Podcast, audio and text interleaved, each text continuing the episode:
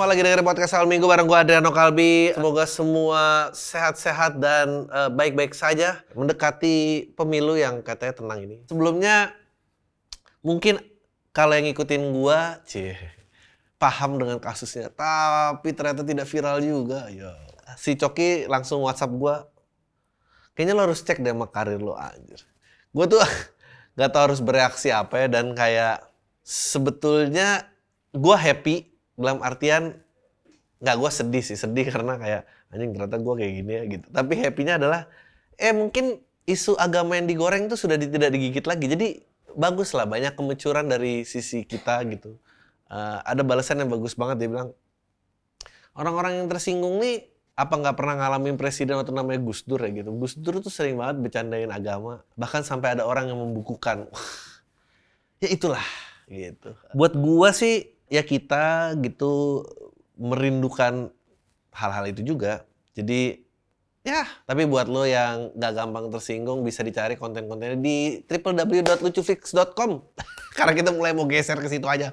Karena eh, konten-konten digoreng itu kan dari re-uploader ya kelihatan bisa direkam pakai handphonenya sendiri. Bahkan ada yang screen eh, recordnya pakai iPhone itu udah jelek banget tuh mutu gambarnya memang mungkin harus dikurung aja gitu. Mungkin demokrasi di ruang tertutup aja.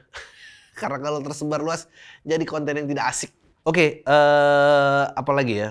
Gua nggak tahu lagi apa yang apa ya, akhir-akhir ini nggak gitu banyak sih kejadian gitu kecuali yang tentang diri saya. Yo. Tapi juga ternyata itu tidak ke mana-mana. Nggak tahu lagi isu apa. Gua sebetulnya sejak pandemi tuh emang isu-isu besar tuh hampir ya udah hampir nggak ada lah ya gitu. Udah yang cuma gitu-gitu aja. Nah, mungkin banyak perselingkuhan tapi gua nggak tahu. Gue tadi sempat mikir kayak gila ya sekarang tuh perselingkuhan tuh disebar di sosial media parah banget. Orang nih buka-bukaan aib. Gue sempat berpikir insting gue pertama kayak parah banget parah banget lu mengumbar isu pribadi di sosial media. Sampai nggak ada lagi ruang pribadi seperti ini. Bahkan di berita yang ini juga kayak istri di Bogor sehari hilang setelah menikah ditemukan ternyata temui kekasihnya. Gokil. Gue nggak tahu apakah ini zaman yang parah tapi setelah gue pikir-pikir kayaknya zaman dulu lebih parah karena hal-hal kayak gini nggak ke-expose tiba-tiba mati totonya bawa anak. Waduh. Kalau zaman dulu sih perselingkuhan nggak terekspos, terekspos pas sudah meninggal tiba-tiba yang datang. Ini anaknya juga tolong dibagi warisannya. Wah. Jadi apakah lebih baik diekspos sekarang atau nggak diekspos tiba-tiba udah jadi ada anaknya gitu. kayak meskipun nih gue juga bingung ya sama orang-orang kayak gini. Gue nggak tahu there's something about pernikahan gitu. Meskipun ini kan buatan manusia. Jadi kalau feeling jodoh itu kan kita memang nalurinya begitu gitu. Tapi kan pernikahan tuh benar-benar dibuat manusia. Tapi ada sesuatu yang di mana manusia tuh nggak sanggup mengelak gitu. Dan iya aja gitu. Kalau nggak bisa move on, eh, kan banyak tuh konten-konten kayak ngundang mantannya terus nangis apa dan apa dia nggak bisa move on kok tetap melangsungkan pernikahan gitu dengan orang yang berbeda. Kayak gini kan ini sih keren banget ya menurut gua si suaminya itu juga nggak marah nggak apa gitu. Ya udah eh, saya ceraikan aja. Ketahuan di bareng mantannya. Coba maksud gua kayak kenapa gitu? Dari dua-duanya ya dari dua-duanya. Satu yang nggak bisa terutama yang nggak bisa move on itu pasti salah yang nggak bisa move on itu satu. Kedua masa lu jadi pasangan orang yang nggak bisa move on lu nggak tahu sih? Tahu dong pasti. Menurut gua eh, dua tiga bulan tuh cukup loh kayak untuk mengetahui orang ini nggak red flag orang ini eh, udah move on. Orang tuh sering kayak kesalahannya tuh kayak udah tahu gila dikawinin juga. Waduh. Banyak tuh kayak gitu kayak denial. Oh mungkin dia akan berubah. Oh mungkin akan ini. Ya jangan diselami dong gitu. Maksudnya ya gimana gitu. Ini sehari ya ampun. Udah gitu ketangkep sama mantannya ya ampun. Itu pasti mantannya juga toksik gue yakin. Itu pasti kenapa sih kamu ini aku masih merasa seperti ini ya. Ini beritanya lucu banget. Diberitakan sebelumnya wanita Bogor yang hilang dari sehari saya menikah eh, sempat menghubungi orang tua dan mengirim foto terbaru pihak kepolisian langsung mengecek komunikasi itu namun polisi posisi Anggi belum diketahui. Ber- berdasarkan hasil fotonya tampak wajah Anggi rambutnya diikat ke belakang. Terlihat juga latar tembok berwarna biru di belakang Anggi. Tertempel beberapa poster di latar biru tersebut. Ya, akhirnya gara-gara itu jadi ketahuan. Udah ketemu sekarang sama ibunya. Tadi ibunya WA, tadi saya jemput di Bandung. Ya, ya udah ya. Mau apa gitu, mau goodbye, goodbye. Malam terakhir goodbye gitu. kita nggak bisa bersatu. Nah, tapi kalau ini mengejar balik. Jadi posisi gue sekarang mengumbar perselingkuhan di sosial media gue tuh nggak tahu. Mungkin memang lebih baik kali, lebih baik karena misalnya yang kemarin gitu si kejar net itu, men lu juga kenapa nama belakangnya kejar net sih? Itu sih kalau zaman dulu ya itu itu dijalanin tuh dua-duanya tuh. itu tunggu mati tuh baru terkuak nih. Gue inget lu harus nonton sih namanya Captain Fantastic itu salah satu menurut gua ada dialog di di di terakhir dari filmnya itu nasihat dari bapak yang paling baik terhadap seorang anak laki-laki dia bilang selalu jujur terhadap perempuan meskipun lo udah nggak mencintai dia lagi. Buh. Itu emang emang emang sulit, sulit, sulit, sulit. Mengaku bahwa emang gue yang salah gitu. Dan uh, nggak tahu ya, bersembunyi kayaknya opsi paling gampang. Ini katanya Biorka beraksi lagi ya, 34 juta data paspor WNI diduga bocor, Dirjen Imigrasi beri penjelasan. Buka suara soal dugaan bocor 34 juta data paspor warga negara Indonesia yang datanya bocor. Diduga diperjualbelikan.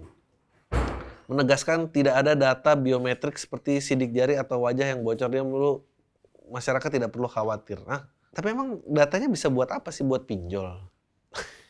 Kan nggak bisa buat pinjol kan? kayak biometrik tuh wajah sidik jari. Ah, ya. Gue juga agak kurang paham sih sebetulnya berita ini tuh apa gitu. Maksudnya, mau mau tahu nomor paspor gue ya udah emang buat apa nggak bisa buat apa-apa kan?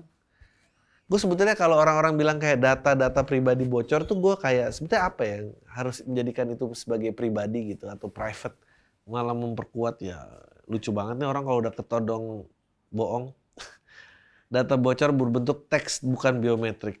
Iya teksnya buat apa? Dan kalau bocor biometrik pun juga buat apa? Buat buka iPhone orang kan nggak bisa juga. Ya gitulah itu ketidaktahuan gue. Meskipun kan banyak tuh kayak sekarang semua aplikasi tuh kan sebetulnya ngedengerin lo ya. Makanya kalau lo nyebut keyword tertentu kayak gue pengen beli kasur. Nanti ntar iklan semua sosmed tuh tentang kasur deh. Atau liburan atau apa itu ntar tentang kayak gitu. Gue nggak tahu uh, spying itu garisnya tuh ada di mana gitu. Apakah gue bukan yang gak keberatan tapi menurut gue ada mikrofon yang dengerin mulu tuh ya annoying terus sih. Tapi melihat iklan yang non targetnya tuh juga annoying. Gue gue kan kayak pasang pengaman gitu kayak aplikasi tuh nggak boleh ngetrack gue yang ada keluar film-film India lebih kayak anjing nih kenapa ada film India sih di YouTube gue tapi setelah gue pikir-pikir itu karena gue nggak karena gue disable tuh fitur itu gue tuh sebetulnya penasaran gue pengen ngintip ke masa depan. Semua pengkoleksian data nih nanti akhirnya digunain buat apa sih? Itu juga gue nggak nggak tahu gitu. Apakah segitunya pengen beli kasur? Kayaknya nggak apa-apa ya dengerin aja. Tapi ya tau lah. Yang gue ngeri malah justru vaksin tuh sebetulnya gue agak agak ngeri. Sama ini stem cell tuh gue ngeri sebetulnya. Kan sekarang ada bank stem cell tuh kayak dan itu sebetulnya stem cell tuh kayak semi semi cloning kan sebetulnya kayak kalau ditaruh organ apa dia dia dia bisa memimik organ itu dan dan memperbaiki gitu regenerasinya. Uh, katanya bisa dibikin biological weapon yang targeted terhadap seseorang cuma dia doang yang lemah. Nah itu gue lebih takut daripada Alexa please play apa gitu. Gue gue agak kurang paham sebetulnya. Wah Berita yang berikutnya juga lebih keren lagi. Uh, tren baru masyarakat sengaja ajukan pinjol ilegal, pinjam duit tapi ogah bayar. Ya. Belum lama ini uh, eh, OJK menyebutkan jika ada tren baru yang di masyarakat perihal pinjaman online ilegal. Terkait hal itu, Kepala Eksekutif Edukasi dan Perlindungan Konsumen OJK, Frederica Widyasari Dewi mengatakan saat ini banyak orang, ya iyalah. Lagi juga kenapa sih lu udah tahu lu ilegal terus mau pinjemin gitu gimana? Ya pasti kabur lah orang tuh yang ngutang sama temennya aja susah ditagihnya apalagi yang ilegal. Mungkin uh, words doesn't kill you tuh terrealisasi di sini ya. Ibu dikatain perek ya bodoh amat yang penting 2 juta gue nggak perlu bayar lagi. Katain aja dari WA mau berapa banyak sih. Meskipun gue mulai belajar juga kayak ternyata aplikasi-aplikasi ini kayak get contact apa itu tuh nge-copy phone book lo yang akhirnya ntar dijual-jual ke orang yang nanti ntar penagihan pinjol tuh dari situ kayak Anda mengenal kontak ini tolong bilang dia suruh lu suruh segera bayar lalala tapi ya orang-orang juga udah mulai nggak peduli soalnya tuh ya ilegal. Gue bingung sebetulnya sama badan peminjaman kalau selain bank ya gitu mengadakan kayak KTA gitu tanpa agunan. Mestinya lu emang pakai agunan sih kalau enggak ya gimana gitu? Ini keren banget sih. Ini memang uh, ini nggak akan survive sih. Nanti ntar semua pinjaman harus legal sih. Kalau ilegal ternyata orang ketemu loophole-nya ya udah bodo amat gak usah bayar aja dia mau apa sih mau berantem dia pasti kalah gitu. Memang kalau yang miskin lebih banyak dia tidak akan takut sama hukum. Keterlaluan, pria di Tasikmalaya curi berangkas milik mertua gasak uang Rp 116 juta dan emas 1,6 kg. Jumlahnya agak aneh ya, 116 juta. Milik mertua. Ya. Makanya kalau anak udah kawin tuh direlain aja daripada suruh tinggal serumah ternyata maling. Anjir ini kan baru dikawinin ternyata diambil malam hari hartanya malam harinya tersangka meluncur memakai sepeda motor menuju rumah mertua di Jalan Siliwangi kemudian dia memarkir motor di sebuah SPBU tersangka telah mengetahui medan ya masuk lewat pintu belakang matikan aliran melalui saklar pembatas daya oh ini tuh saat tersangka kami tangkap harta benda yang ada di berangkas masih utuh belum dijual. Tersangka hanya menggunakan uang 2,5 juta untuk makan agak bodoh ya yang mencuri ini. Kalau udah gini loh, kalau udah diambil duit kayak gitu, secepatlah, secepatnya tukar dengan aset. Nah, emas nih benar 1,6 juta. Benar 1,6 kilo. Ini 1,6 kilo mah kecil. 1,6 kilo tuh paling kalau emas 22, wah emas 22 paling berapa ya? Segram tuh kalau nggak salah 800 ribuan. 1,6 kilo, ya berarti berapa tuh? Oh lumayan deh 1,6 kilo. Gede juga nih ternyata. Goblok. Makanya lain kali uh, pintar-pintarlah memilih menantu ya. Kalau nggak bagus, jangan dikasih ke rumah, udah biarin aja. Sebetulnya yang perlu dimarahin tuh anak anda. Kenapa yang kayak gini dikawinin? Mestinya kalau udah dari awal nggak direstuin tuh udah harus diapain ya 1,6 kilogram 116 juta. Pinter dia. Yang sayangnya, gue tuh salut kadang-kadang ya, kayak kita kan sering banget ngeremehin kinerja polisi ya. Tapi kalau kayak gini-gini tuh hebat loh. Kenapa bisa ketangkep? Dan banyak banget uh, kasus yang gak kebongkar gitu. Apa mungkin sengaja ya? Nggak. Udah, ini lagi keren nih. Pria di Garut kestrum usai panjat tiang sutet demi ma saat mabuk demi konten. Aduh. 32 tahun. Nah, 32 tahun ya masih main konten dan mabuk-mabukan ini sebetulnya emang udah sampah masyarakat sebetulnya di ini. Gue yakin di kompleknya juga udah nggak punya kerjaan. Tapi masih idealis bikin apa ya yang kira-kira viral ya. Mabuk, tiba-tiba panjat tiang sutet. Akibatnya korban mengalami luka dibakar sekitar 80 sampai 90% tubuhnya. Ya ampun. Ini satu kampung mati lampu ya pas dia daa gitu kayak. Ih, kenapa nih? Warga kampung keluar kok bau barbecue ya deket sutet tiba-tiba udah kebakar. Di sana minum-minum miras katanya karena di pinggir jalan takut kelihatan warga. Anjing goblok banget sih ini orang. Menurut gue yang kayak gini-gini tuh emang pantas mati aja sih kalau udah 32 dan doyannya mabuk. Ini nggak jauh beda dari apa namanya? Dari bocil-bocil yang berusaha nyetop truk itu tuh. Ini sebetulnya dia juga hidup lebih panjang juga belum tentu ada gunanya. Saat mereka minum, korban tiba-tiba memanjat yang sutet berdasarkan pengakuan temannya. Korban ingin melihat pemandangan dan mengambil foto untuk konten sosial media.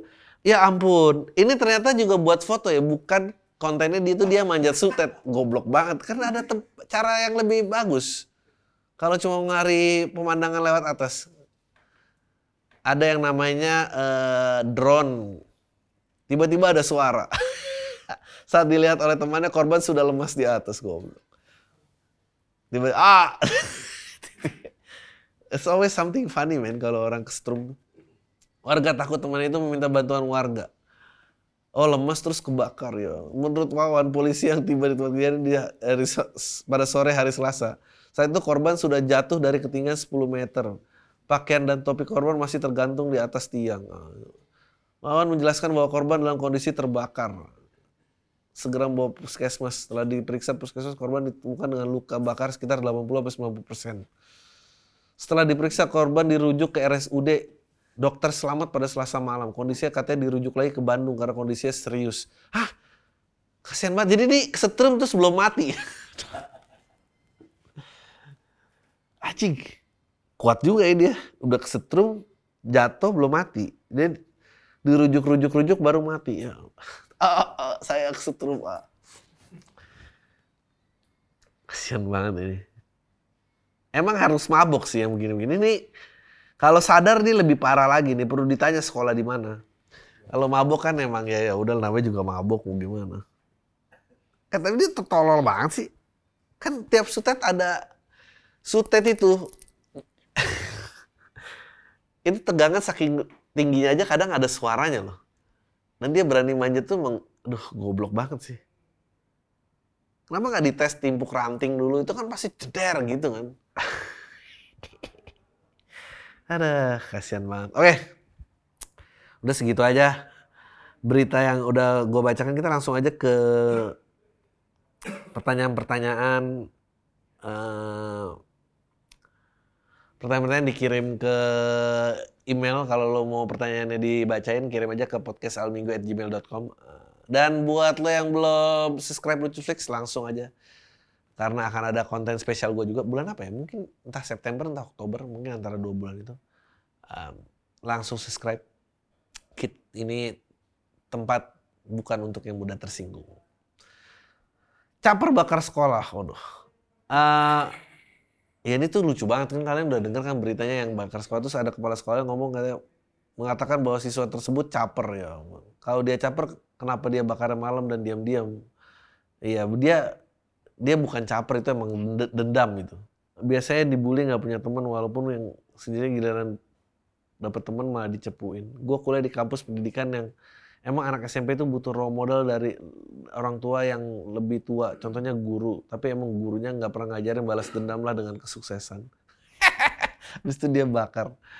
Gue tuh penasaran sebetulnya pasti ada momen di mana hasrat untuk balas dendam sama eh, aksi yang dia lakuin gitu itu keluar dari dendam media gitu. Jadi mungkin dia dendam brengsek nih gue bakar nih sekolahan lalala.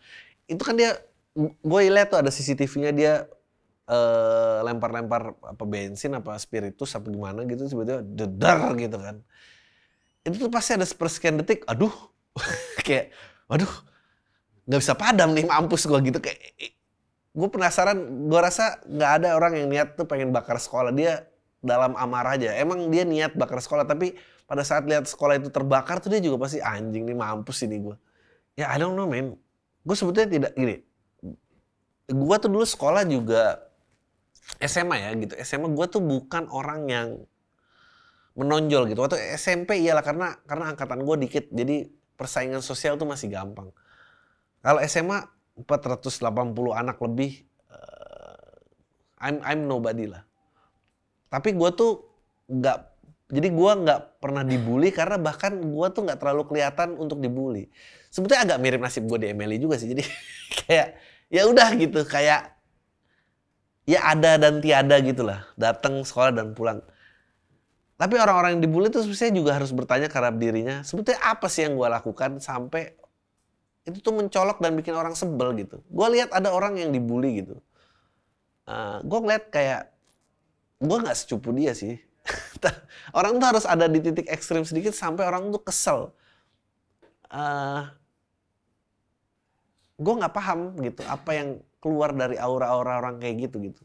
Emang ada orang-orang yang dari jauh tuh muka tampolan aja, emang dari jauh pengen ditampol. Apakah ini orang-orang ini yang auranya seperti itu memang perlu diruat aja sih gue gue nggak ngerti kenapa dia kayak gitu. Sayang Kak Seto nggak angkat bicara dalam kasus ini, padahal gue pengen tahu juga. Dia lebih mengambil kasus-kasus yang lebih high profile gue rasa. Oke, okay, Antara tidak paham atau memang sengaja society ngasih kesempatan pedofil. Hah? Apa ini? Gua disclaimer nih bukan email anonim. Gue mahasiswa yang kuliah di salah satu perguruan di Aceh bang. Gue pendengar lo sejak lo interview Coki KPR. Uh, ini lama banget. Gue asli tinggal di salah satu kota di Sumatera Utara. Gue mau nanya, bang ini kronologinya dulu waktu gue SMP ada pembina upacara yang ngelakuin pelecehan seksual ah, anjing yang baru dilakukan waktu latihan pengenalan siswa baru bang. Untung gue nggak datang waktu latihan Padahal gue udah di list buat jadi panitia. Modus doi aneh tapi lucu bang. Manfaatin kepolosan anak SMP katanya mau cek parises. Apa sih? Pelecehan itu dilakukan di toko pramuka bang. Ceritanya dia itu punya toko peralatan pramuka. Sampai akhirnya ada korban yang lapor shock satu sekolah. Padahal dia pembina yang beragama bang. Waktu kemah dia ceramah kayak bayangin pulang orang tua kamu meninggal ya.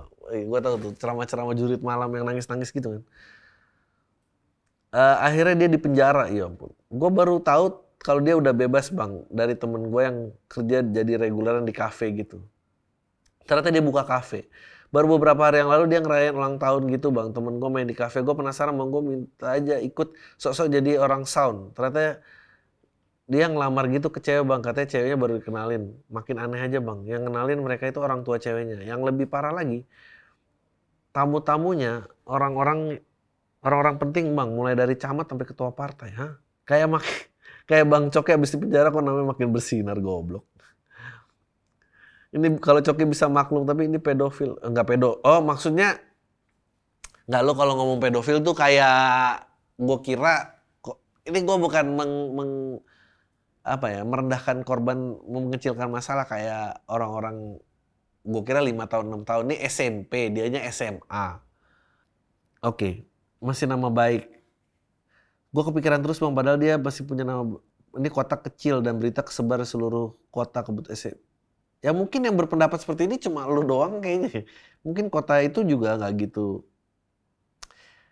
Tapi dia tidak melamar korban yang dia lecehkan kan maksudnya waktu itu kan. Eh, tapi emang Indonesia tuh punya relationship yang aneh kayak apa ya antara antara menurut gua kan dia waktu itu SMP SMA sama SMP gua nggak tahu dia melecehkan apa gua nggak paham. Tapi itu kan usia yang sebetulnya yang mungkin ya dia emang naksir tapi caranya nggak wajar. Um, uh, gue juga nggak ngerti sih di Indonesia tuh banyak eh, hubu, hubungan yang aneh antara si pelaku pelecehan dengan korban. Kayak waktu itu kan juga ada tuh di daerah mana uh, harus menikahi yang pemerkosanya apa itu gue gak ngerti sih yang kayak gitu-gitu. Emang harus digorok tuh yang kayak gitu-gitu. Pedofil dan pemerkosa tuh uh, strata paling bawah dalam kejahatan menurut gue itu emang harus dieliminasi. Nah sekarang yang kayak gini-gini nggak tahu ya gue kampung lu emang harus dijauhi aja. Tapi hidup tuh emang susah sih kadang lihat orang yang lebih kaya kayak oh kalau dia dikawin sama ini mungkin nasib gue lebih tenang kali. Misalnya gue jadi orang tua banyak yang kayak gitu. Jadi gue juga agak bingung sih uh, memang itu problem negara miskin menurut gua. Problem negara miskin tuh gitu kayak kalau lu punya anak terus ada siapa yang naksir, uh, oh kalau buru-buruan dikawinin gue terlepas dari beban. Gue rasa mindset mindsetnya masih kayak gitu deh. Dan susah uh, dibilangin kalau kayak, oh hiduplah dengan harga diri. Ya tapi kalau kelaparan gimana? Ya, ya udah modal mandir modal mandir aja tuh antara survival bisa makan atau punya prinsip tapi miskin. Kita nggak banyak sih punya contoh. Tapi susah men. Punya prinsip tapi miskin tuh nggak bisa diidolain memang. Lo harus jadi apa ya harus keluar dari mindset itu kalau nggak itu akan terus ada Hah, oke. Okay. Apa benar semuanya cuma tentang kasih sayang? Ah, lu sering bilang kita nggak akan jadi apa-apa di keluarga yang harmonis. Di satu sisi gue setuju karena ngeliat teman kemarin penuh dapat kasih sayang juga nggak jadi apa-apa. Nyebelin tapi iri juga. Di panggung lu bilang kalau stand up karena butuh tepuk tangan karena orang-orang mengenai orang-orang karena nggak dapat kasih sayang di rumah. Ya, lucu banget sih. Tapi jadi bertanya-tanya apakah kata The Beatles All You Need Is Love tapi di satu sisi nggak jadi apa-apa. Terus di dunia nggak ke mana-mana apa orang-orang yang hebat itu cuma ngisi ruang kosong dalam dirinya cuma mau dunia jadi lebih baik dan dapat approval orang-orang yang nggak dapat di rumah. Ya nah apa emang cuma untuk memenuhi itu aja? Kalau di keluarga cukup penuh kasih sayang apakah sudah cukup semua? Semua orang jadi lebih senang di rumah dan mungkin dunia nggak lebih maju lagi. Uh, kemarin juga ada tuh penelitian gue lupa uh, penelitian ini dari CIA. Jadi agen-agennya dia di data orang yang punya kayak kekerasan dari orang tuanya atau di abuse dengan dosis yang tepat dia agen yang lebih baik daripada yang benar-benar disayang sama orang tuanya. gue juga nggak ngerti ya. Kayaknya ada kayaknya ada titik sweet spot abuse tuh boleh sampai mana. Sisanya lu rusak. Jadi memang ada kebenaran kayak orang-orang yang terlalu kompak sama orang tuanya tuh nggak jadi apa-apa. Um, tapi di sisi lain uh, ya kalau emang abuse itu menghasilkan sukses semua orang aja di abuse kan kita udah tahu gitu. Tapi kan nggak mungkin kayak gitu nggak semua orang yang di abuse sukses bisa juga pakai narkoba. Gue juga nggak paham sih. Yang jelas gini kayaknya hunger kata kunci sukses tuh harus lapar. Dia dia punya kelaparan tertentu. Nah dan pembunuh dari semua kesuksesan itu adalah uh, comfort uh, gua nggak ngerti gimana caranya lu men-trigger hunger tanpa harus nempeleng anak lu. uh, jadi kuncinya sebetulnya bukan abuse, kayaknya hunger dan comfort. Jadi gimana caranya menimbulkan rasa lapar tanpa harus dikemplang-kemplangin uh, sama comfort. Karena gini, orang tuh juga banyak loh uh, comfort dengan kemiskinan tuh banyak. Apalagi dengan menjamurnya online game dan pinjol itu banyak orang kayak udah begini aja juga dapat duit. Uh, itu yang bahaya gitu. Jadi dulu comfort itu diukur dari status sosial ekonomi di rumah. Sekarang uh, lihat TikTok terus menerus itu bisa comfort meskipun atap Anda bocor dan miskin. Jadi uh, itu yang bahaya. Jadi dia bisa menembus uh, sosial ekonomi gitu. Uh, sebetulnya harus lapar sih. Nah laparnya itu ini ini, ini gue nggak tahu nggak gue nggak bisa ngejok di daerah sini tapi lapar itu harus dicari sih dari mana entah entah mencari diri lu itu siapa eh, entah mengubah mau status ekonomi lu gimana atau mengubah status sosial lu mengubah pendidikan lu kelaparan itu harus ada uh, dan comfort memang membunuh gitu um, kayak gini uh, olahraga tuh menurut gue nggak akan pernah menjadi menyenangkan itu dia kenapa orang berolahraga? Karena dia harus mentrain dirinya dia untuk tidak comfortable. Karena kalau comfortable nggak mau maju pasti. Dan susahnya memang insting kita tuh pengennya comfortable. Uh, TikTok sih menurut gua gua aja kayak oh, ngeliat TikTok aja. Ini kalau misalnya dunia dibalik gitu uh, gua tumbuh remaja dengan TikTok gitu mungkin gua TikTokan aja gua nggak keluar rumah nggak create nggak apa dan cuma reaktif terhadap apa yang terjadi aja nah, nah itu sih uh, Nah of course uh, kalau nggak betah di rumah karena orang tua abusive atau miskin, ya itu uh, otomatis menimbulkan rasa lapar dan tidak betah itu tidak mungkin comfortable. Uh, jadi ya memang ada kebenarannya. Uh, tidak bukan nggak jadi apa-apa, tapi ya jangan digebukin lah masa kasihan anak-anak kecil dipukulin.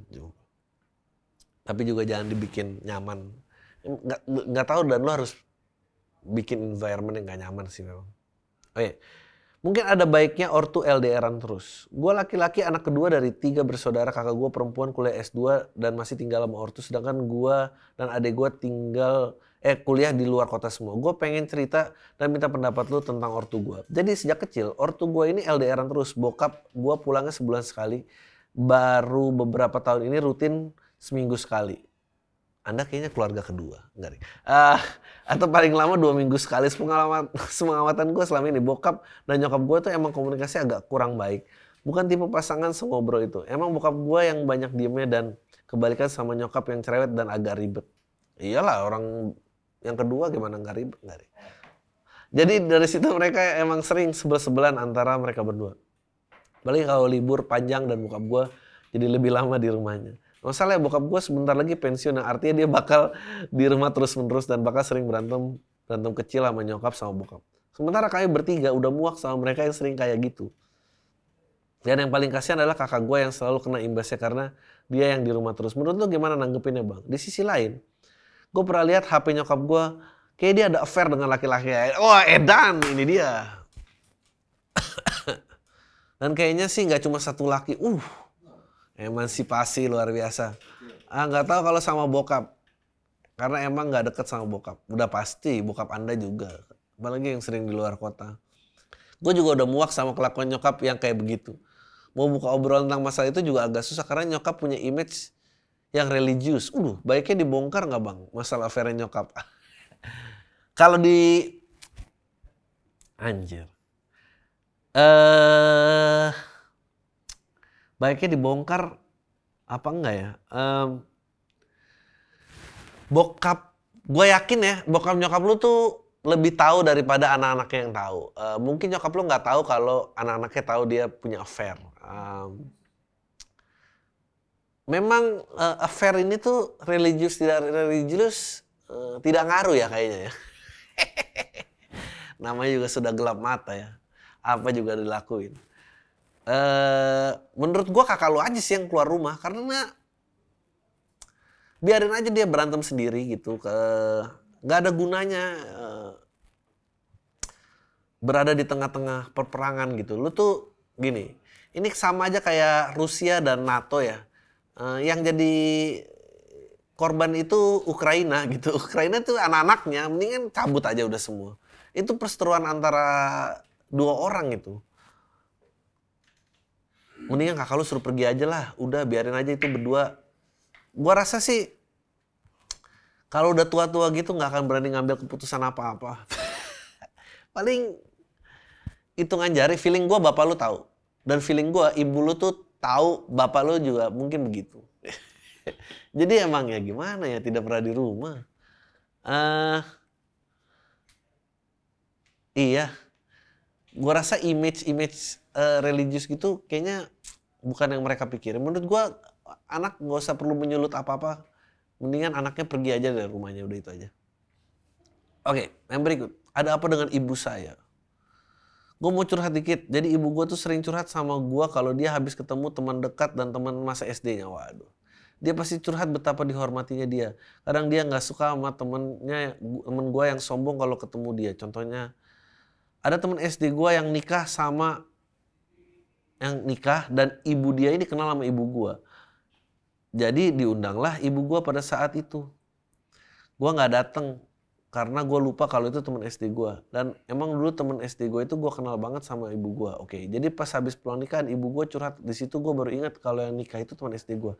Dan isi curhatannya adalah dia menyombongkan diri kalau teman-teman SD gue itu cium tangan ibu gue dan ibu gue merasa dihormati. Anjing dan sebaliknya terkadang ibu gue ketemu temen gue yang gak negor dia di jalan terus dia curhat ke gue bilang betapa sombongnya temen gue jadi ya jadi gue bilang iya mungkin dia buru-buru bu dan pernah lagi ibu gue curhat kalau dia ketemu temen gue yang manggil dia pakai nama dia yang di belakang contoh ibunya Joko dan dia bilang ke temen gue itu nggak hormat ah gue mau tanya apakah itu contoh narcissistic disorder iya feeling gue iya feeling gue ibu lu narcissistic disorder. Uh, tapi nggak tahu ya manipulasinya sejauh mana ibu lo. Uh, kalau emang udah sampai parah banget, ini sih cikal bakal nih. Biasa nih orang tua orang tua stres nggak banyak kegiatan, kayaknya yang mau dikejar tuh penghormatan aja. Padahal kan gue nggak tahu loh orang tuanya teman-teman gue. Dan ya udah gitu mau gimana caranya. Mendingan aduh nggak bisa itu tuh harus dibantu ke psikolog gitu. Oke, okay. next. Cewek yang bilang ingin fokus di karir. Uh, laki-laki 29 tahun, bang, mau apa yang lo lakuin kalau ketemu lagi sama, sama gebetan tiga tahun lalu yang nolak lo dengan alasan belum mau pacaran karena pengen fokus sama karirnya. Tapi selang sebulan dia jadian sama cowok yang gua nggak tahu siapa. Uh, menurut gue dia emang gak suka malu aja. Cerita panjangnya gini bang, 2020 pas pandemi gue kena efisiensi dari audit firm yang punya afiliasi internasional. Akhirnya gue jadi barista di salah satu franchise coffee shop di Jakarta. Dan kenal sama cewek yang udah duluan jadi barista di situ hampir satu tahun. PDKT lah gue sama dia kurang lebih dua bulan ditolak dengan alasan pengen fokus karir. Karir apa kan barista? Uh, barista sekarang juga jadi pilihan karir ya itu beda zaman aja gitu. Emang gue pas nembak dia lagi nyusun skripsinya untuk sidang. Tapi sebulan abis gue ditolak dia jadi nama cowok lain. Fast forward, sekarang gue udah jadi supporting manager di salah satu IO terbesar di Jakarta. Dan gaji udah dua digit tuh. Dan dia jadi front office di salah satu hotel bintang tiga di Jakarta. Iya.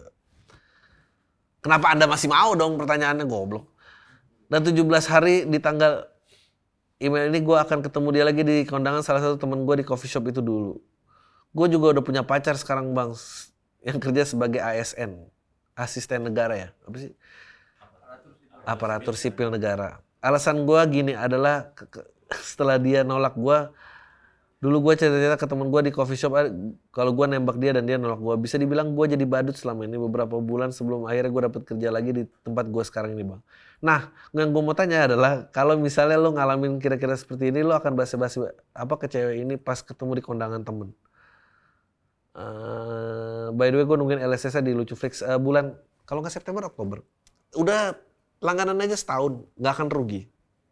Tapi gini, ini gue karena udah tua ya, jadi gue udah tahu menghandle. Kalau dulu waktu muda sih gue kobar-kobar juga anjing lo bisa apa. Tapi gue gue tuh jarang sih uh, menunjukkan kalau kalau kalau kalau apa eh, gue emosional gitu di depan perempuan tuh jarang. Gue jadi biasanya juga oh ya hai hai hai ya udah gitu. Eh gue ke sana dulu ya. Udah gitu, aja. Gue nggak nggak obses kayak abis itu oh ya cuma hai itu habis itu nge DM oh kamu tadi sama siapa kok kita nggak gue biasanya yang udah udah aja sih gitu menurut gue dia emang nggak pengen sama lo aja uh, dan lu bilang kayak kalau misalnya lu dapatlah cara gimana lu memberitahu dia lu tuh lebih sukses daripada lu yang kemarin gitu.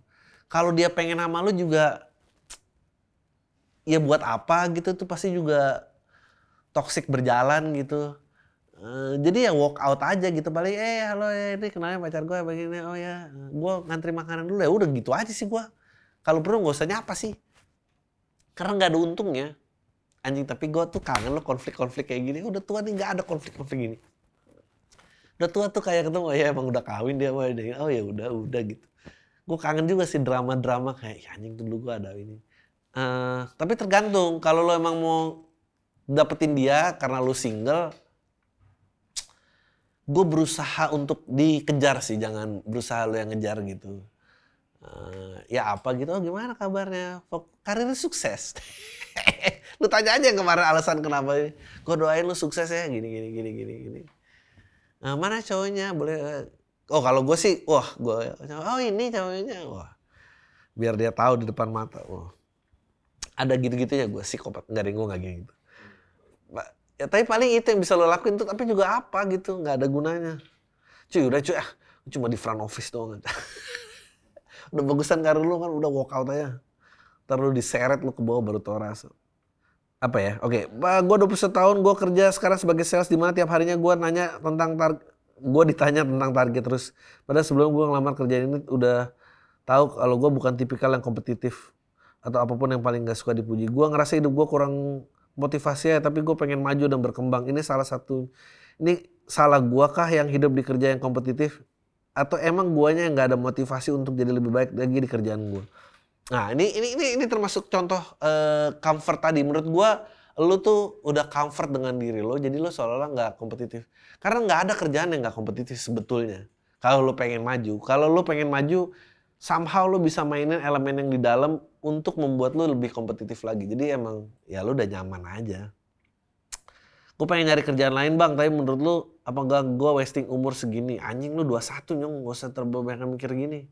Udah goals gue pengen kuliah apa apa ortu gue udah habis masa jaya semenjak gue SD jadi imbasnya pendidikan anak harus ditanggung sama anaknya sendiri menurut lo gue stay di kerjaan ini dan masuk kuliah atau gue nyari kerjaan lain atau yang tidak menuntut gue agar menjadi yang tidak menuntut gue agar tidak jadi orang yang kompetitif gimana sih kalimat lo atau gue nyari kerjaan lagi yang tidak menuntut gue agar jadi orang yang kompetitif ya anjing lu tuh males banget lu ternyata keluarga lu udah nah ini ini contoh ini contoh bahkan udah susah aja uh, lu tetap tidak kompetitif gitu. Jadi lu mestinya uh, kalau memang target lu kuliah, kerjaan jadi sales ini adalah yang lu pakai untuk membiayai diri lu kuliah gitu.